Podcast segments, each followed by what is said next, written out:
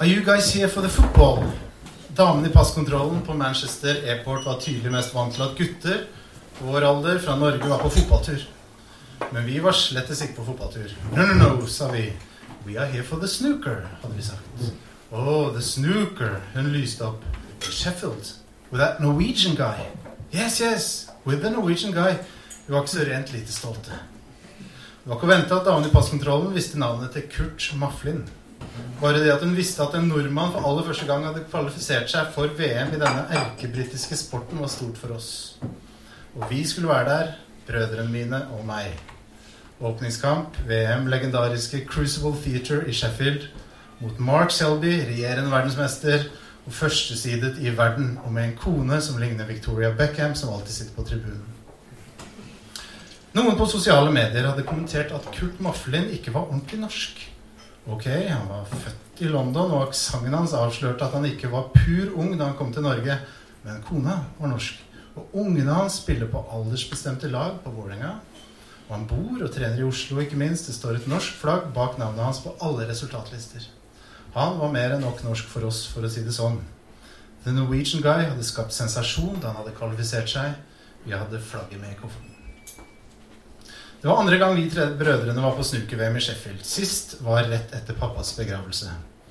Men det var selvfølgelig ingen uttalt sammenheng mellom at pappa døde at vi dro på brødretur til snooker-VM for to år siden. Det var i det hele tatt få uttalte sammenhenger mellom meg og brødrene mine. Det lå kanskje i lufta. Det ligger mye i lufta mellom oss. Jeg husker fra sist at Solveig, kona mi, ville vite hva vi hadde snakket om da vi kom hjem. Ja Snakk snakka mye, vi, hadde jeg svart. Det var ikke helt lett å redegjøre for Vi var tross alt there for the snooker. Snakket dere ikke sammen? Solveig var himmelfallen. Dere var jo der i flere dager. Dere må jo ha snakket om noe. Konene til mine to brødre hadde helt sikkert også spurt sine menn om det samme. Og de hadde helt sikkert også dratt på det. Vi står hverandre utrolig nær, vi brødrene, men snakking har liksom aldri vært helt vår greie. Kampen mellom Kurt Maflin og Mark Selby, verdenseneren, varte i over seks timer. Etter en pangeåpning av Selby kviknet en superoffensiv Maflin til. På et tidspunkt var stillingen 9-9. Verdenseneren var et øyeblikk i kne. Kommentatorene trodde ikke det de så. De sammenlignet dette med da Norge slo England 2-1 fot i fotball på Wembley i 1981. Den gangen Bjørge Lillien gikk berserk. Det tapet gjør tydelig fortsatt vondt. Den gode Maflin gjorde ikke av seg. Nei, Maflin gjorde slettes ikke av seg, men etter seks og en halv time var likevel nederlaget et faktum. Den sleipe ålen Selby hadde tatt sitt siste stikk. Victoria Beckham applauderte behersket fra sitt vippsete. Vi stilte oss i spillerutgangen. Vi sto der selvfølgelig, brødrene mine og meg, da Kurt Maflin kom ut. Det var ingen andre der. Klokka var halv to på natta. Men vi sto der. Og da han kom, så hoiet vi til ham på norsk. Og så skjedde det. Han stoppet og begynte å prate. Kurt Maflin begynte å prate, og vi analyserte kampen. Kanskje vi var de første han analyserte kampen med, brødrene mine og meg, klokka halv to på natta. På norsk, på fortauet utenfor Crucible Theater. Vi sa det var bra han ikke hadde falt for Selbys defensive spillestil, at vi var stolte av han. Prinsippet mitt om å aldri i hele verden å ta en selfie røyk som bare det. Vi holdt rundt hverandre, og Maflin sto i midten, og vi tok selfie. Hva er det med snooker, pleier folk å spørre. Du har ganske sikkert zappet forbi snooker på Eurosport. De pleier å vise en del. Det ligner på biljard. Men nei, det er ikke det samme som biljard. Det er slettes ikke det samme som biljard. Snooker er til biljard, det sjakk er til ludo. Bordet er fire ganger så stort, nesten fire meter langt, eller tolv ganger seks fot, for å være nøyaktig. Kulene er halvparten så store, og hullene enda mindre. Bordet er i seg selv et smykke. Det irrgrønne duken er håndbarbert, og vanten er i naturgummi. Kontrasten til de 22 glinsende kulene kunne ikke vært større. 15 røde, en gul, grønn, brun, blå, rosa, svart og en hvit. Med en gang kulene er i spill, tar Newtons lover over. Snukebordet er vakkert som en perlekjede, men presist som en fysikklab. Under den irrgrønne duken ligger en totommers tykk granittplate oppvarmet til 40 grader celsius for, en, uh, for, å fordrive den minste antydning av fukt, noe som visstnok er veldig avgjørende for en jevn rull.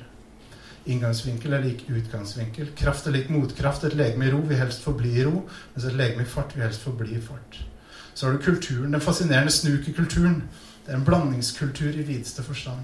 Stilfullt som en koloniherre. Vulgært som en pub ved stengetid. Silkevest og tversoversløyfe møter pint og kasino. Kritt i vestlomma. Gentleman. Overklasse. Men rett som det er ser man inn i sjelens mørke. De personlige tragediene, de sviende nederlagene, de urolige nervene. Ronny O'Sullivan er snookersportens desiderte wonderboy. Briljant, rask, uovervinnelig og sårbar. Faren sitter inne, sier ryktene. Han ble født på puben som foreldrene drev, sier ryktene. I The Crucible Theater sitter du så tett på spillerne at du kan se blodårene utvide seg i takt med presset. Og presset er enormt. En spiller som ikke har dagen, kan plutselig se ut som en guttunge i The Crucible. I VM går kampene over flere, flere dager. Åpningskampen til Maflin på 6,5 timer var en av de korteste.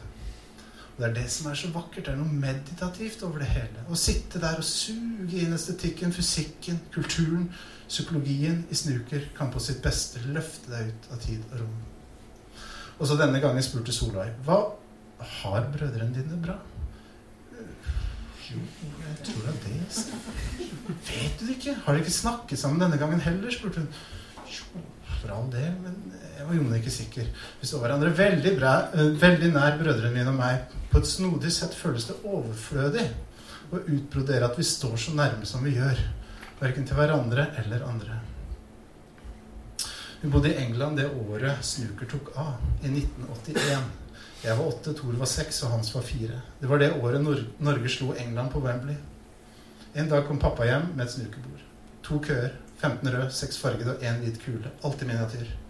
Vi hadde med oss da vi flytta tilbake til Norge. Gjennom hele oppveksten har det stått i kjelleren. Noen perioder har vi nesten ikke rørt det. Andre perioder har det vært i daglig bruk.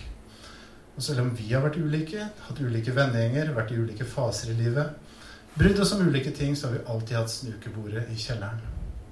Vi har kanskje aldri vært så gode på den der snakkinga, men vi har alltid hatt det, det snukebordet mellom oss. Både billedlig og bokstavelig talt. Å bli utfordret til en snukematch etter middag har alltid vært stas. Iallfall tror jeg det, da. Snukebordet ble satt på loftet da vi flytta hjemmefra. I 15 år så var det ikke mye snuker i livene våre. Men snukeren har en egen evne til å slå tilbake. Da pappa ble syk, og vi fikk vite at han hadde to-tre år igjen, gjorde snukeren comeback. For selv om han var klar i huet til det siste, så smuldra kropp, muskler, taleevne, konsentrasjon etter hvert pusten bort. Men ikke snukerinteressen. Jeg bodde utenbys og besøkte han regelmessig noen dager i strekk, en gang i måneden ca. Hver gang var det vanskelig å skulle besøke han, og på nytt gå inn i en boble av sykdom. Og hver gang var det vanskelig å reise derfra, og enda en gang skulle si farvel for siste gang. Men vanskeligst var det å finne på noe å snakke om da jeg var der. Etter at jeg hadde fortalt mitt, og han hadde fortalt sitt, så var det ofte at en av oss sa Nei, skulle ikke sett på litt snooker, da. Og så pleide vi å gjøre det. Eurosport og Getbox burde vært takka i minnesamværet. Det var veldig fint å sitte ved siden av pappa og se snooker.